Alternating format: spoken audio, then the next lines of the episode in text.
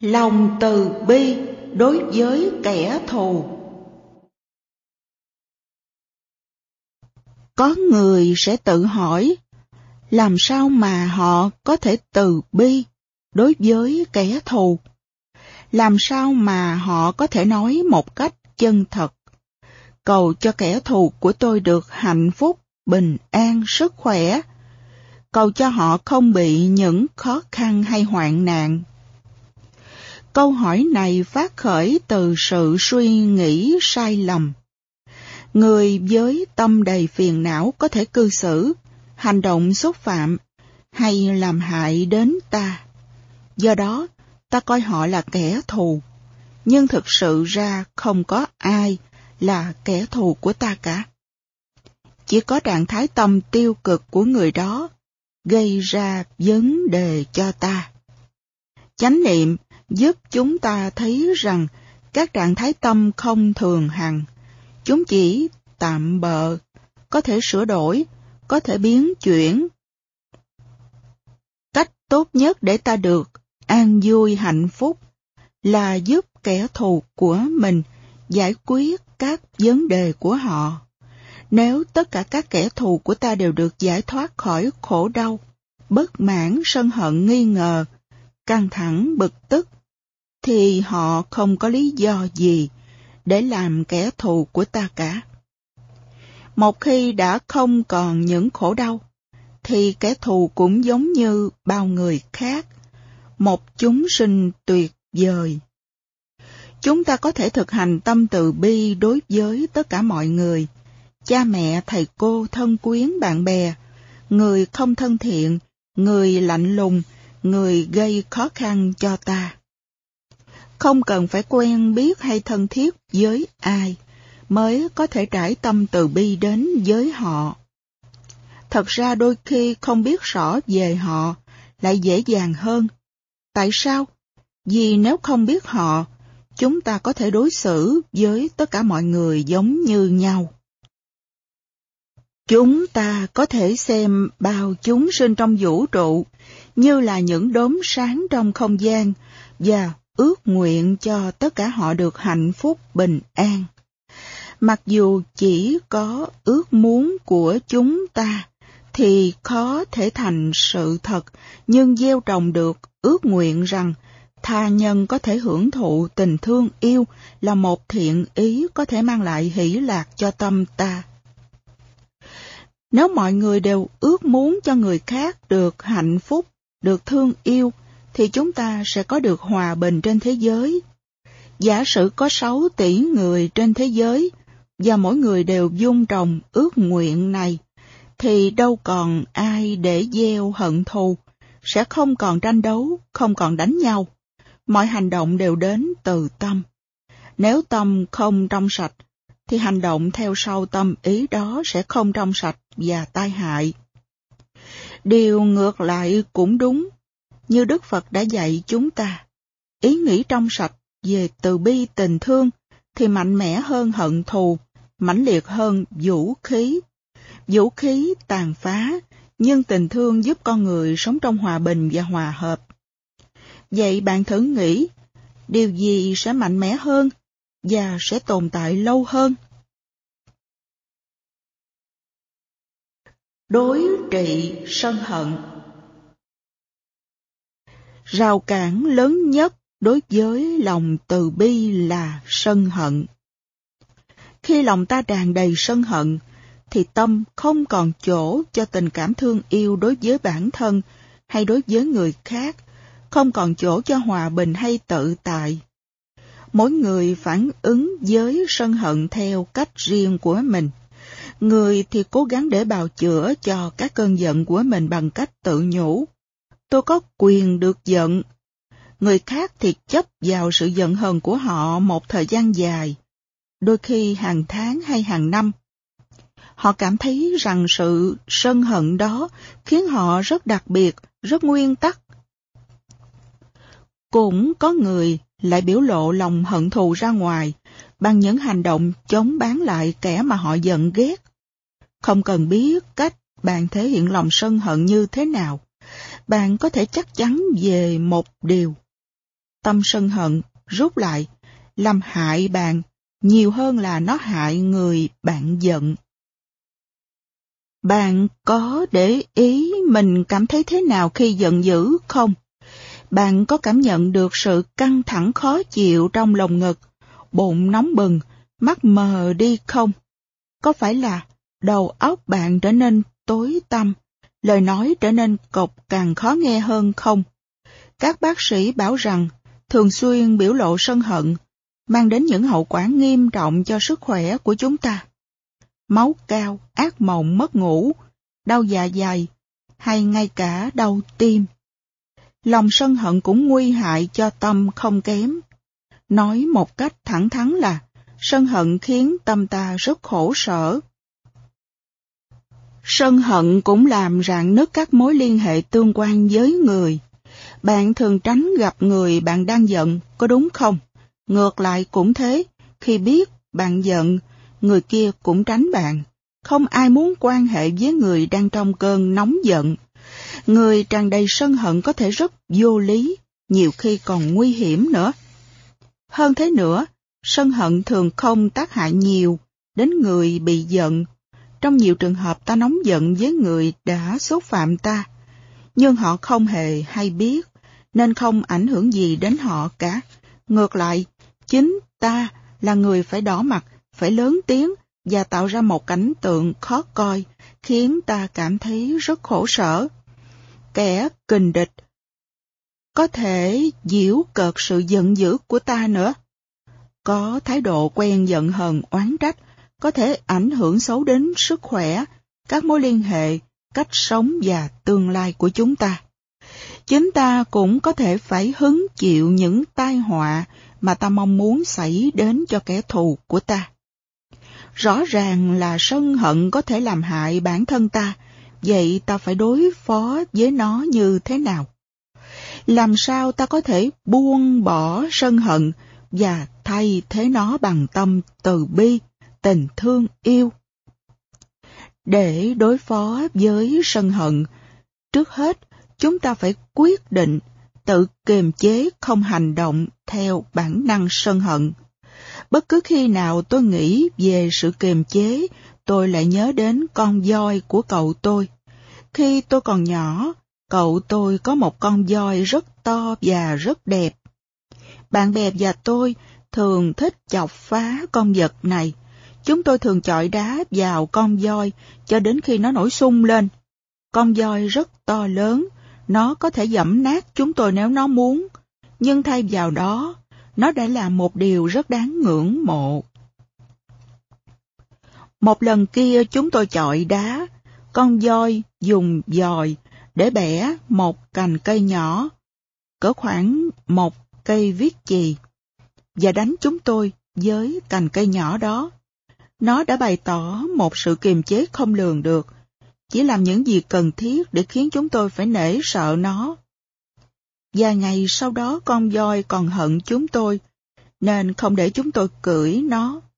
Cậu tôi bảo chúng tôi dẫn nó ra một dòng suối lớn, lấy vỏ dừa, chà da cho nó, trong khi nó thư giãn và tận hưởng nguồn nước mát. Sau đó, nó hoàn toàn buông xả sự giận hờn đối với chúng tôi. Khi bạn cảm thấy mình hoàn toàn đúng khi phản ứng một cách mạnh mẽ trong cơn giận, tôi khuyên bạn hãy nhớ đến phản ứng đầy kiềm chế của con voi to mà hiền lành của cậu tôi. Một phương cách khác để đối trị với sân hận là quan sát kết quả của nó. Chúng ta biết rất rõ rằng khi giận dữ, ta không thể thấy sự thật một cách rõ ràng do đó chúng ta có thể phạm vào những hành vi bất thiện. Như chúng ta đã biết, các hành động có chủ tâm trong quá khứ là thứ duy nhất thật sự là của chúng ta. Cuộc sống tương lai còn tùy thuộc vào những hành động cố ý của ngày hôm nay, giống như là cuộc sống hiện tại là kết quả của những hành động có chủ tâm trong quá khứ.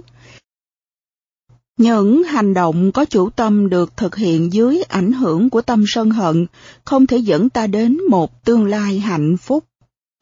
Cách đối trị tốt nhất đối với sân hận là lòng kiên nhẫn.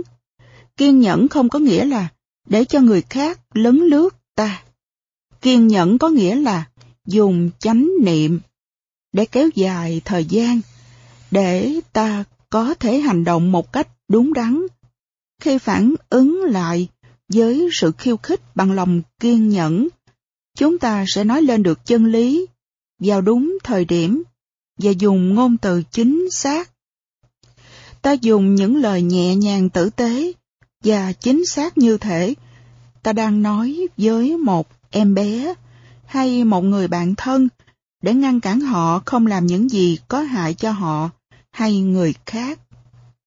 Dù bạn có thể lên giọng, điều đó không có nghĩa là bạn đang giận dữ, mà thật ra là bạn đang bảo vệ một cách khéo léo một người mà bạn quan tâm đến.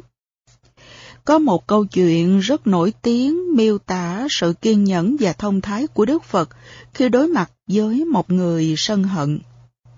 Có một người bà la môn giàu có và quyền lực. Người này có thói quen dễ nổi giận, đôi khi không vì lý do gì. Ông ta thường gây gỗ với tất cả mọi người. Nếu có ai đó bị xúc phạm mà không nổi giận, ông cũng sẽ tức giận vì điều đó. Người Bà La Môn này đã nghe rằng Đức Phật chẳng bao giờ nổi giận. Một ngày kia, ông ta đến gặp Đức Phật và dùng lời lẽ thoá mạ Ngài. Đức Phật lắng nghe một cách kiên nhẫn và từ bi. Sau đó Ngài hỏi người Bà La Môn, Ông có gia đình hay bạn bè người thân gì không? Vâng, tôi có rất nhiều bạn bè và người thân. Người Bà La Môn trả lời, Ông có đi thăm họ thường không? Đức Phật hỏi, dĩ nhiên, tôi thăm họ rất thường. Ông có mang quà tặng cho họ khi ông thăm viếng họ không?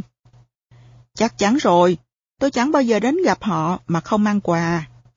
Người Bà La Môn trả lời, Đức Phật lại hỏi, khi ông tặng quà, giả sử họ không nhận, ông sẽ làm gì với những món quà đó? Thì tôi sẽ mang chúng về và chia sẻ với gia đình tôi. Người Bà La Môn trả lời, lúc đó Đức Phật nói, cũng thế, ông đã cho tôi một món quà. Tôi không muốn nhận, nó là của ông, hãy mang nó về nhà và chia sẻ với gia đình. Người Bà La Môn rất xấu hổ khi ông hiểu và ngưỡng mộ lời khuyên từ bi của Đức Phật. Sau cùng, để đối trị sân hận chúng ta có thể nghĩ đến những lợi ích của tâm từ bi. Theo Đức Phật, khi ta thực hành tâm từ bi, ta sẽ ngủ yên, thức dậy thoải mái và có những giấc mơ đẹp. Được thân cận với chúng sinh và các loài khác, chư thiên sẽ độ trì ta. Nếu ta đầy lòng từ bi thì ngay lúc đó, khói lửa, thuốc độc và vũ khí không thể làm hại ta ta thiền định dễ dàng. Nét thanh tịnh hiện trên gương mặt ta. Ta ra đi nhẹ nhàng và được tái sinh vào cõi giới cao nhất. Những diễn ảnh này không phải là dễ chấp nhận hơn là sự khổ sở, sức khỏe kém và ác nghiệp mà tâm sân hận có thể mang đến cho ta sao? Khi sự chánh niệm về các trạng thái tâm của ta tăng trưởng, ta sẽ càng lúc càng nhanh chóng nhận ra lúc nào ta bắt đầu nổi giận. Lúc đó, ngay khi tư tưởng sân hận khởi lên, ta có thể bắt đầu áp dụng các phương pháp đối trị sân hận bằng lòng kiên nhẫn và chánh niệm. Chúng ta cũng cần tìm mọi cơ hội để sửa đổi các hành động nóng nảy của mình. Nếu ta đã nói hay làm gì đó với ai khi nóng giận, ngay sau khi giây phút đó qua đi, ta nên nghĩ đến việc xin lỗi người đó, dù rằng ta nghĩ người kia sai quấy hay hành động tệ hại còn hơn ta. Một vài phút bỏ ra để xin lỗi người mà ta đã xúc phạm sẽ mang đến sự giải tỏa tức thì và tuyệt vời cho cả hai người. Cũng trong tinh thần đó nếu thấy ai sân hận với mình, chúng ta có thể đến với người đó và trao đổi trong sự bình tĩnh để cố gắng tìm ra nguyên nhân của sự giận hờn. Ta có thể nói, xin lỗi, đã làm bạn giận tôi. Tôi không giận gì bạn cả. Có thể chúng ta nên giải quyết vấn đề này như là bạn bè với nhau. Ta cũng có thể mang một món quà đến cho người mà ta nghĩ là đang giận mình. Một món quà sẽ xoa dịu người đang chống đối ta và khiến kẻ thù trở thành bạn. Một món quà có thể chuyển hóa những lời giận dữ thành từ ái và sự cộc cằn thô lỗ thành nhẹ nhàng, êm thấm. Sau đây là một số phương cách thực dụng bạn có thể sử dụng để chế ngự cơn giận của mình. Hãy ý thức về cơn giận của mình ngay lập tức. Hãy chánh niệm về cơn giận của mình và cảm nhận được sức mạnh của nó. Hãy nhớ rằng tánh nóng nảy là vô cùng nguy hại. Hãy nghĩ đến những hậu quả tai hại của tâm sân hận. Hãy thực hành sự kiềm chế. Hãy nhận thức rằng sân hận và nguyên nhân của nó đều vô thường. Hãy nhớ đến câu chuyện về lòng kiên nhẫn của Đức Phật với người Bà La Môn. Hãy thay đổi thái độ bằng cách trở nên tử tế và hữu dụng. Hãy thay đổi tình trạng căng thẳng giữa ta và người mà ta đang giận bằng cách tặng quà hay là một điều gì tốt cho họ. Hãy nhớ đến những ích lợi của việc thực hành tâm từ bi. Hãy nhớ rằng tất cả chúng ta một ngày kia sẽ ra đi, và chúng ta không muốn ra đi với tâm sân hận. Tâm từ bi Từ bi là tư tưởng thiện xảo thứ ba mà Đức Phật khuyến khích chúng ta dung trồng. Từ bi là khi nghĩ đến sự đau khổ của người khác ta cũng thấy xót xa. Đó là một phản ứng thiện tự phát đi cùng với ước muốn làm giảm bớt sự đau khổ của người khác. Tâm từ bi đòi hỏi phải có một đối tượng. Để dung trồng được tâm từ bi, chúng ta cần quán tưởng lại những đau khổ mà cá nhân chúng ta đã trải qua, cảm nhận sự khổ đau của người khác và tạo được mối tương quan trực giác giữa các kinh nghiệm đau khổ của ta và của người. Ví dụ chúng ta nghe một đứa trẻ bị đánh hay bị lạm dụng, ta sẽ hướng tâm mình đến nỗi đau của đứa trẻ kia, có thể bằng cách nhớ lại những cảm giác đau đớn trong lòng khi ta bị đối xử tệ. Rồi chúng ta phát lời ước nguyện. Nguyện cho những sự đau đớn như thế không xảy ra cho bất cứ ai trên thế giới này. Cầu mong rằng không có đứa trẻ nào bị ngược đãi như tôi đã từng bị ngược đãi. Hay khi có ai đó bị đau bệnh, ta hồi tưởng lại cảm giác khó chịu và đau đớn như thế nào khi bệnh hoạn và chúng ta mong rằng không có ai nữa phải chịu những sự đau đớn và lo lắng tương tự. Hoặc chúng ta nhớ đến sự đau khổ khi phải chia lìa người mà ta thương yêu. Ký ức này sẽ dẫn đến tâm từ bi đối với bất cứ ai phải bị chia lìa với người thương yêu vì tử biệt chia ly hay bị ruồng bỏ. Và ta ước muốn rằng không ai phải trải qua những sự đau khổ như thế. Từ bi và tình thương yêu hỗ trợ lẫn nhau.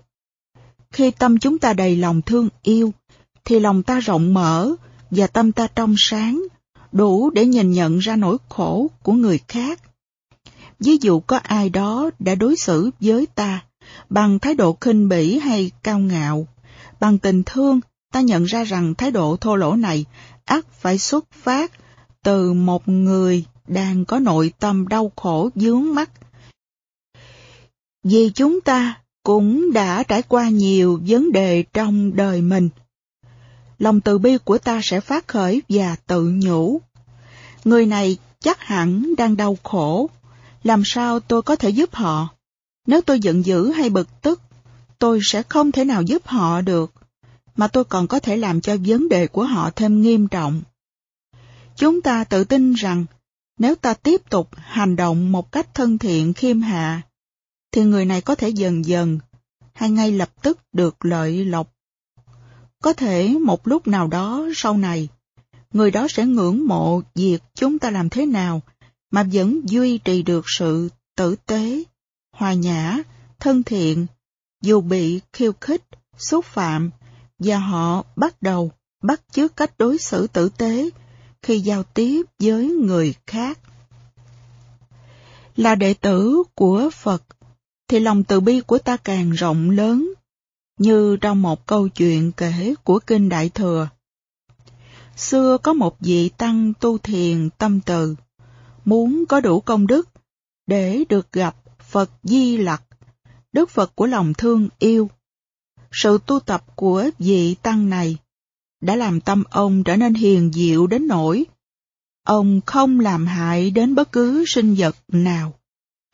Một ngày kia, ông gặp một con chó nằm bên vệ đường rên la đau đớn. Một vết thương hở miệng trên thân con vật khốn khổ này, với đầy những dòi bọ. Vị tu sĩ quỳ gối xuống trước con chó. Ý nghĩ đầu tiên của ông là phủi những con dòi bọ khỏi vết thương của nó.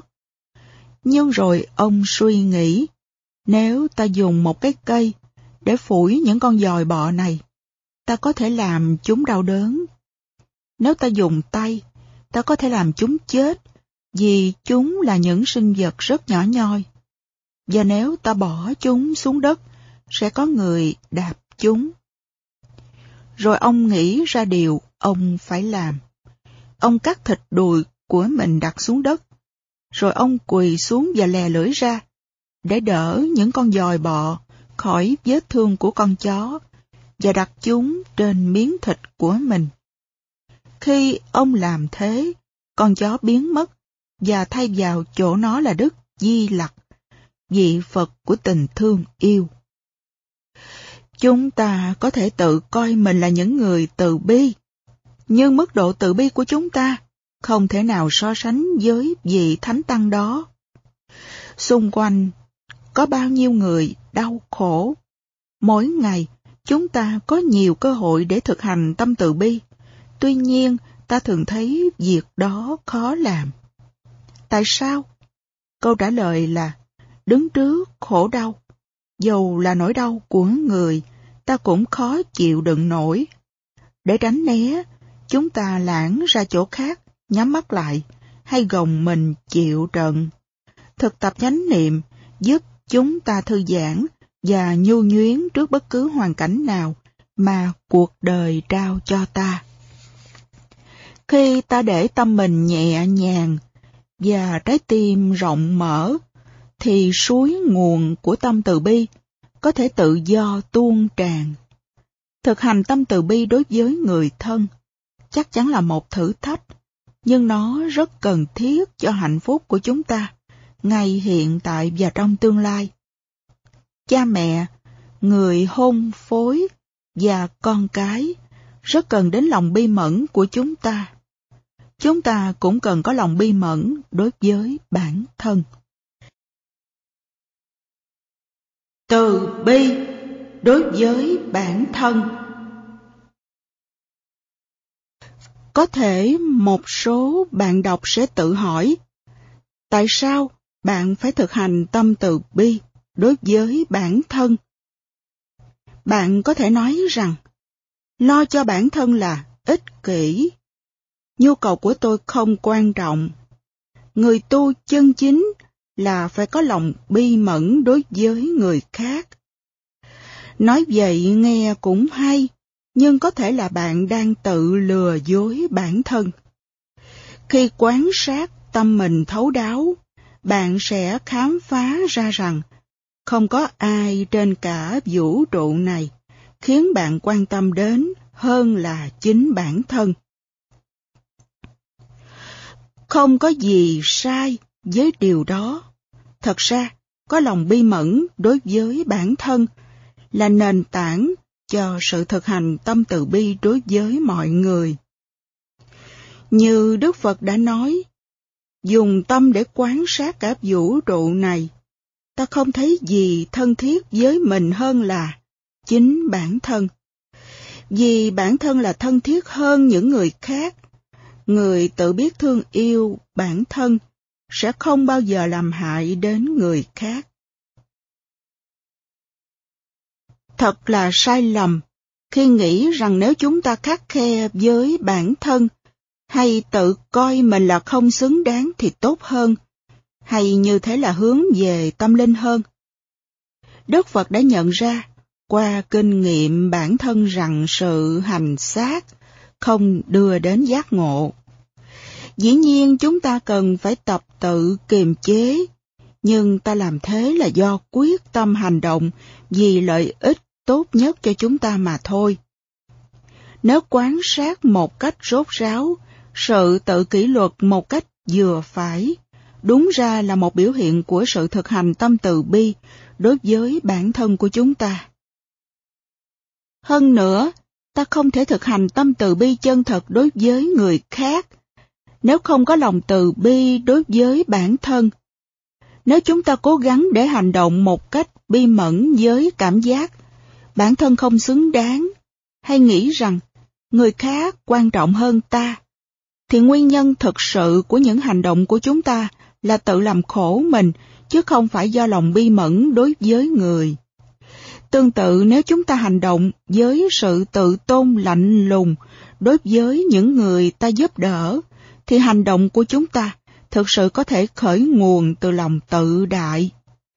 Tâm tự bi chân chính phát sinh từ trái tim rung cảm vì những đau khổ của bản thân, qua đó phản ảnh sự khổ đau của người. Lòng bi mẫn dành cho bản thân đặt nền tảng trên tình thương yêu bản thân một cách thiện hảo, thúc giục ta dương tay để giúp người khác một cách thành khẩn. Những người lính cứu hỏa là một ví dụ thích hợp cho nguyện vọng này. Họ được biết đến vì lòng can đảm vĩ đại khi đánh đổi bản thân họ để cứu những người đang bị kẹt lại trong những tòa nhà đang bốc cháy. Tuy nhiên không phải là họ cố ý hy sinh bản thân, họ không lao đại vào ngọn lửa mà không có sự chuẩn bị để đối phó với hoàn cảnh nguy hiểm. Trái lại, họ cẩn thận đội mũ bảo hiểm, mặc đồ bảo vệ an toàn và đưa ra những tính toán cẩn thận dựa vào sự phán đoán và tay nghề của họ để quyết định những phương cách tốt nhất có thể cứu người khác mà không nguy hại đến bản thân.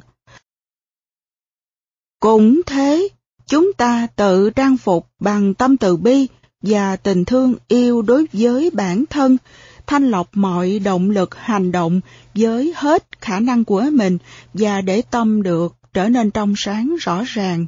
Từ trạng thái trong sáng rõ ràng đó, chúng ta có thể giúp đỡ người khác một cách hiệu quả và cũng khuyến khích sự tiến bộ tâm linh của chính mình.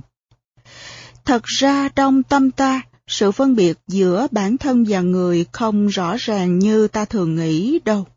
Bất cứ thái độ nào chúng ta quen sử dụng đối với bản thân, ta sẽ sử dụng đối với người khác, và bất cứ thái độ nào ta thường sử dụng với người khác, ta sẽ sử dụng trên bản thân.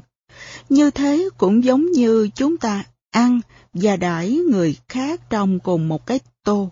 Cuối cùng thì mọi người đều dùng chung một loại thực phẩm, vì thế chúng ta phải cẩn trọng với những gì ta sắp dọn lên bàn ăn. Khi ngồi thiền, chúng ta cần phải quán tưởng về những phản ứng của ta đối với bản thân, cũng như với người khác như thế nào. Khi có điều bất như ý hay lầm lỗi gì xảy ra, chúng ta phản ứng bằng cách đổ lỗi hay tha thứ, lo lắng hay buông xả, cứng rắn hay nhẹ nhàng, kiên nhẫn hay nổi trận lôi đình. Dù nhận biết được lỗi lầm của mình, cảm nhận được hậu quả của chúng và nguyện phải sửa đổi là quan trọng, nhưng sự tự trách và các hình thức dằn vặt khắc khe sẽ không đem lại lợi ích gì.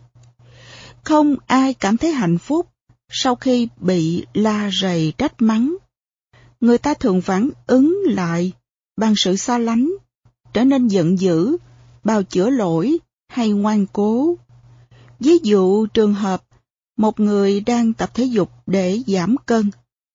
Nếu có ngày, ông ta bỏ qua buổi tập thể dục thường xuyên của mình vì nhân lên sự thất bại đó bằng cách nghĩ đồ béo, đồ lười biếng, nhà ngươi sẽ chẳng bao giờ thay đổi được. Như thế thì việc ông ta sẽ tập lại ngày mai có thể xảy ra không? Tâm chưa giác ngộ là tâm chưa được rèn luyện. Tâm đó rất vô minh, tâm đó rất đau khổ. Đó là lý do tại sao chúng ta làm những điều đáng trách. Khi nhớ rằng chúng ta làm lỗi chính là do chúng ta đau khổ, sẽ giúp ta rải tâm từ bi đến với bản thân hơn là những phán xét nghiêm khắc tự hành phạt mình. Điều quan trọng là chúng ta phải quan sát những nỗ lực của bản thân để hành thiền và đi theo con đường của Đức Phật với một thái độ bi mẫn. Chúng ta thực hành bát chánh đạo của Đức Phật là để giải thoát khổ đau. Nếu ta lại làm tăng thêm nỗi khổ của mình bằng cách có thái độ phán đoán, gượng ép sự thực hành của mình, thì chẳng bao lâu ta sẽ nghĩ ta khó thoát khỏi khổ đau. Do đó, có thể ta sẽ cảm thấy muốn bỏ việc hành thiền. Đặc biệt các thiền sinh Tây Phương hay rơi vào cái bẫy tâm linh này. Theo quan điểm phương Đông của tôi, họ thường có vẻ đầy tham vọng, chịu nhiều áp lực, chạy theo mục đích và không tự tin khi họ bắt đầu hành thiền và khi khám phá ra trạng thái tâm lăng xăng, họ cố gắng kềm chế nó ngay lập tức. Họ đóng chặt tâm lại và cố gắng buộc nó hành xử theo ý mình bằng sức mạnh của ý chí, nhưng tâm không nghe theo lời sai khiến của ai cả. Kết quả là họ thường trở nên bức xúc, tự phán đoán bản thân một cách nghiêm khắc. Điều tương tự cũng có thể xảy ra cho các thiền sinh đã có kinh nghiệm tu tập, nhưng vẫn chưa thể đạt được mục đích tâm linh, khiến họ trở nên thất vọng. Điều quan trọng cần nhớ đối với bất cứ thiền sinh nào đi theo con đường của Đức Phật là quán sát tâm và làm chủ tâm là hai điều khác biệt. Quán sát tâm với một thái độ cởi mở nhẹ nhàng sẽ giúp tâm lắng động, an tĩnh. Nhưng cố gắng làm chủ tâm hoặc cố gắng để hướng kết quả của sự thực hành tâm linh tới một cái gì đó chỉ khuấy động thêm đau khổ và phiền não. Chúng ta có thể cởi mở, làm tâm nhẹ nhàng thư thái. Không có gì phát sinh trong lúc hành thiền không phải là dấu hiệu của thất bại. Chỉ có thất bại khi ta không quán sát tâm. Nếu các pháp bất thiện phát khởi, mà ta không thể buông bỏ chúng, cũng đừng cố gắng chống cự lại chúng hay trách móc bản thân. Thay vào đó ta cần bình tĩnh áp dụng chánh tinh tấn với tâm từ bi để chế ngự chúng và phấn khích tâm. Không ai đặc biệt xấu. Tất cả chúng ta đều có những uế nhiễm giống nhau. Mọi chúng sinh chưa giác ngộ đều có các uế nhiễm tham sân ganh tị cao ngạo, âu sầu thất vọng, thiếu kiên nhẫn, vân vân. Khi chúng ta tập được thói quen đối mặt với các trạng thái vô thường của tâm bằng lòng bi mẫn, thì tâm có thể dần lắng động. Lúc đó, chúng ta có thể nhìn sự vật rõ ràng hơn và trí tuệ ta sẽ tiếp tục phát triển. Từ bi đối với cha mẹ Đa số chúng ta có những tình cảm cứng rắn, hằng học đối với cha mẹ mình. Có người cảm thấy rất khó tha thứ cho những việc mà cha mẹ họ đã làm khi họ còn nhỏ. Sự lạm dụng trẻ em và những hành vi sai trái khác có thể đã khiến chúng ta đau đớn khổ sở vô cùng. Những hành động xấu xa này không thể tha thứ được, mà cũng không thể quên dễ dàng. Những gì cha mẹ ta đã làm không thể thay đổi nữa, nhưng những gì chúng ta đang làm ngay giây phút này có thể ảnh hưởng đến hạnh phúc trong hiện tại hay tương lai của chúng ta. Một phương cách để phát triển tâm từ bi là nghĩ về việc Cha mẹ đã phải khổ nhọc biết bao nhiêu khi sinh chúng ta ra đời và nuôi dưỡng chúng ta. Đức Phật đã dạy rằng nếu bạn đặt cha mẹ mỗi người trên một vai, suốt đời chăm sóc cho họ đủ điều, bạn vẫn không thể đền trả những gì họ đã làm cho bạn. Cha mẹ đã hy sinh giấc ngủ, sự êm ấm thoải mái, lương thực, thời gian và năng lực trong bao ngày, bao tháng, bao năm. Hãy nghĩ đến sự bất lực hoàn toàn của một em bé khi thấy các nhu cầu của nó là nhiều biết bao. Hãy nghĩ đến những nỗi sợ hãi mà cha mẹ bạn đã phải trải qua khi cố gắng bảo vệ bạn.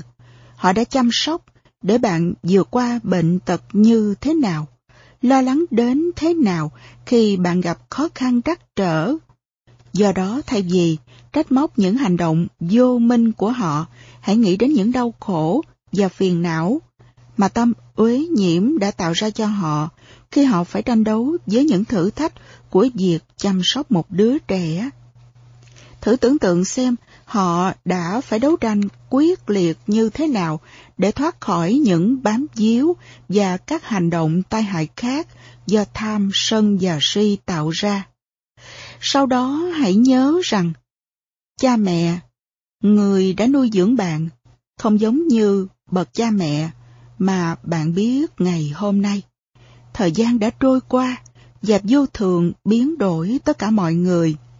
Khi cha mẹ bạn đã già hơn, có thể họ đã chín chắn hơn hay có nhiều trí tuệ hơn. Bạn cũng có thể đã trưởng thành. Đừng đeo bám vào những mối liên hệ trong thời thơ ấu. Khi cha mẹ đã nhiều tuổi, có thể bạn còn phải cần hoán chuyển vai trò và phải hỗ trợ họ đầy đủ vật chất, tình cảm và tâm linh. Quan tâm đến các nhu cầu của cha mẹ có thể khơi mở trái tim bi mẫn của bạn. Ngay nếu như cha mẹ đã chẳng tạo dựng được gì cho bạn, ngoại trừ cuộc sống này và sự đau khổ triền miên, thì ít nhất bạn cũng phải thương xót họ và cầu mong cho họ được hạnh phúc. Tôi nguyện rằng tôi có thể giúp cha mẹ được có tâm bình an. Tâm từ bi không có giới hạn, không có ranh giới.